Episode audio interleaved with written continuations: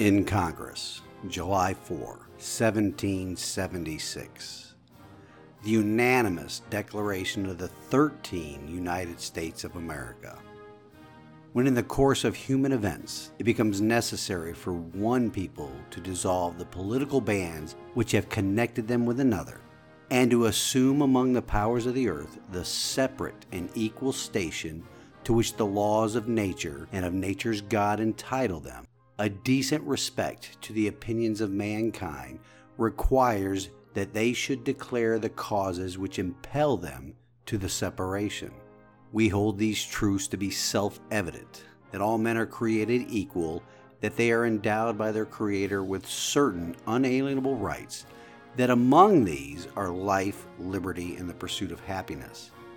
That to secure these rights, governments are instituted among men deriving their just powers from the consent of the governed. That whenever any form of government becomes destructive of these ends, it is the right of the people to alter or to abolish it and to institute new government, laying its foundation on such principles and organizing its powers in such form as to them shall seem most likely to affect their safety and happiness. Prudence indeed will dictate that governments long established should not be changed for light and transient causes. And accordingly, all experience has shown that mankind are more disposed to suffer while evils are sufferable than to right themselves by abolishing the forms to which they are accustomed. But when a long train of abuses and usurpations pursuing invariably the same object evinces a design to reduce them under absolute despotism, it is their right, it is their duty to throw off such government and to provide new guards for their future security. Such has been the patient sufferance of these colonies, and such is now the necessity which constrains them to alter their former systems of government.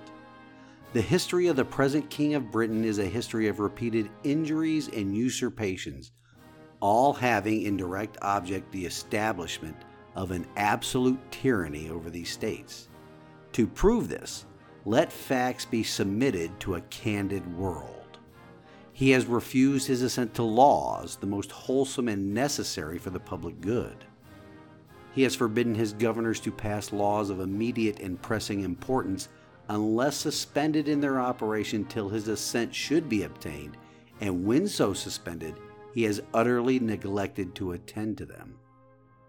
He has refused to pass other laws for the accommodation of large districts of people, unless those people would relinquish the right of representation in the legislature, a right inestimable to them and formidable to tyrants only. He has called together legislative bodies that places unusual, uncomfortable, and distant from the depository of their public records for the sole purpose of fatiguing them into compliance with his measures. He has dissolved representative houses repeatedly for opposing with manly firmness his invasions on the rights of the people.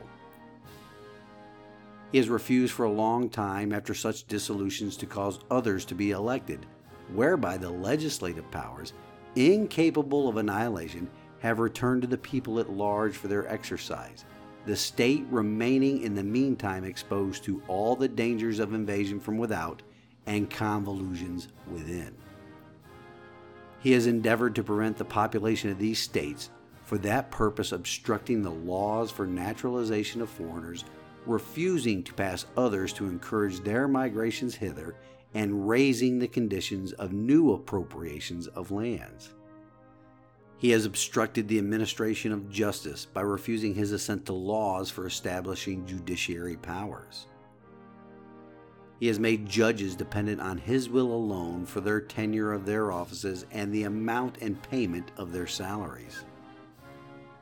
He has erected a multitude of new offices and sent hither swarms of officers to harass our people and eat out their substance.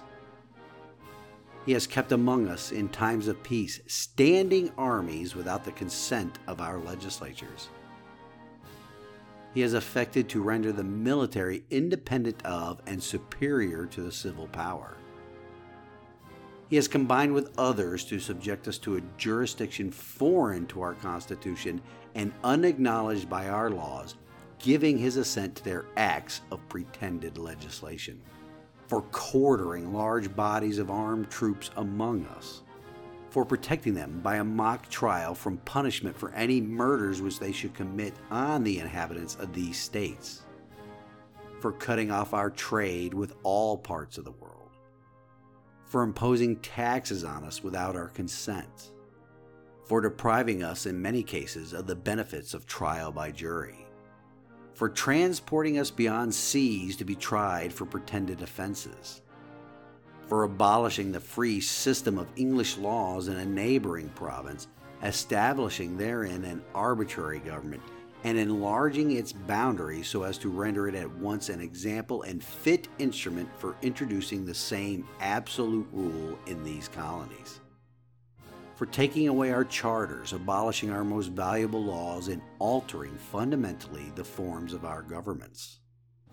For suspending our own legislatures and declaring them invested with power to legislate for us in all cases whatsoever he has abdicated government here by declaring us out of his protection and waging war against us.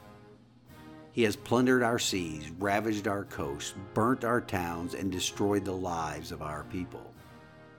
He is at this time transporting large armies of foreign mercenaries to complete the works of death, desolation, and tyranny already begun with the circumstances of cruelty and perfidy scarcely paralleled in the most barbarous ages and totally unworthy the head of a civilized nation. He has constrained our fellow citizens taken captive on the high seas to bear arms against their country, to become the executioners of their friends and brethren, or to fall themselves by their hands. He has excited domestic insurrections amongst us and has endeavored to bring on the inhabitants of our frontiers the merciless Indian savages whose known rule of warfare is an undistinguished destruction of all ages, sexes, and conditions. In every stage of these oppressions, we have petitioned for redress in the most humble terms. Our repeated petitions have been answered only by repeated injury.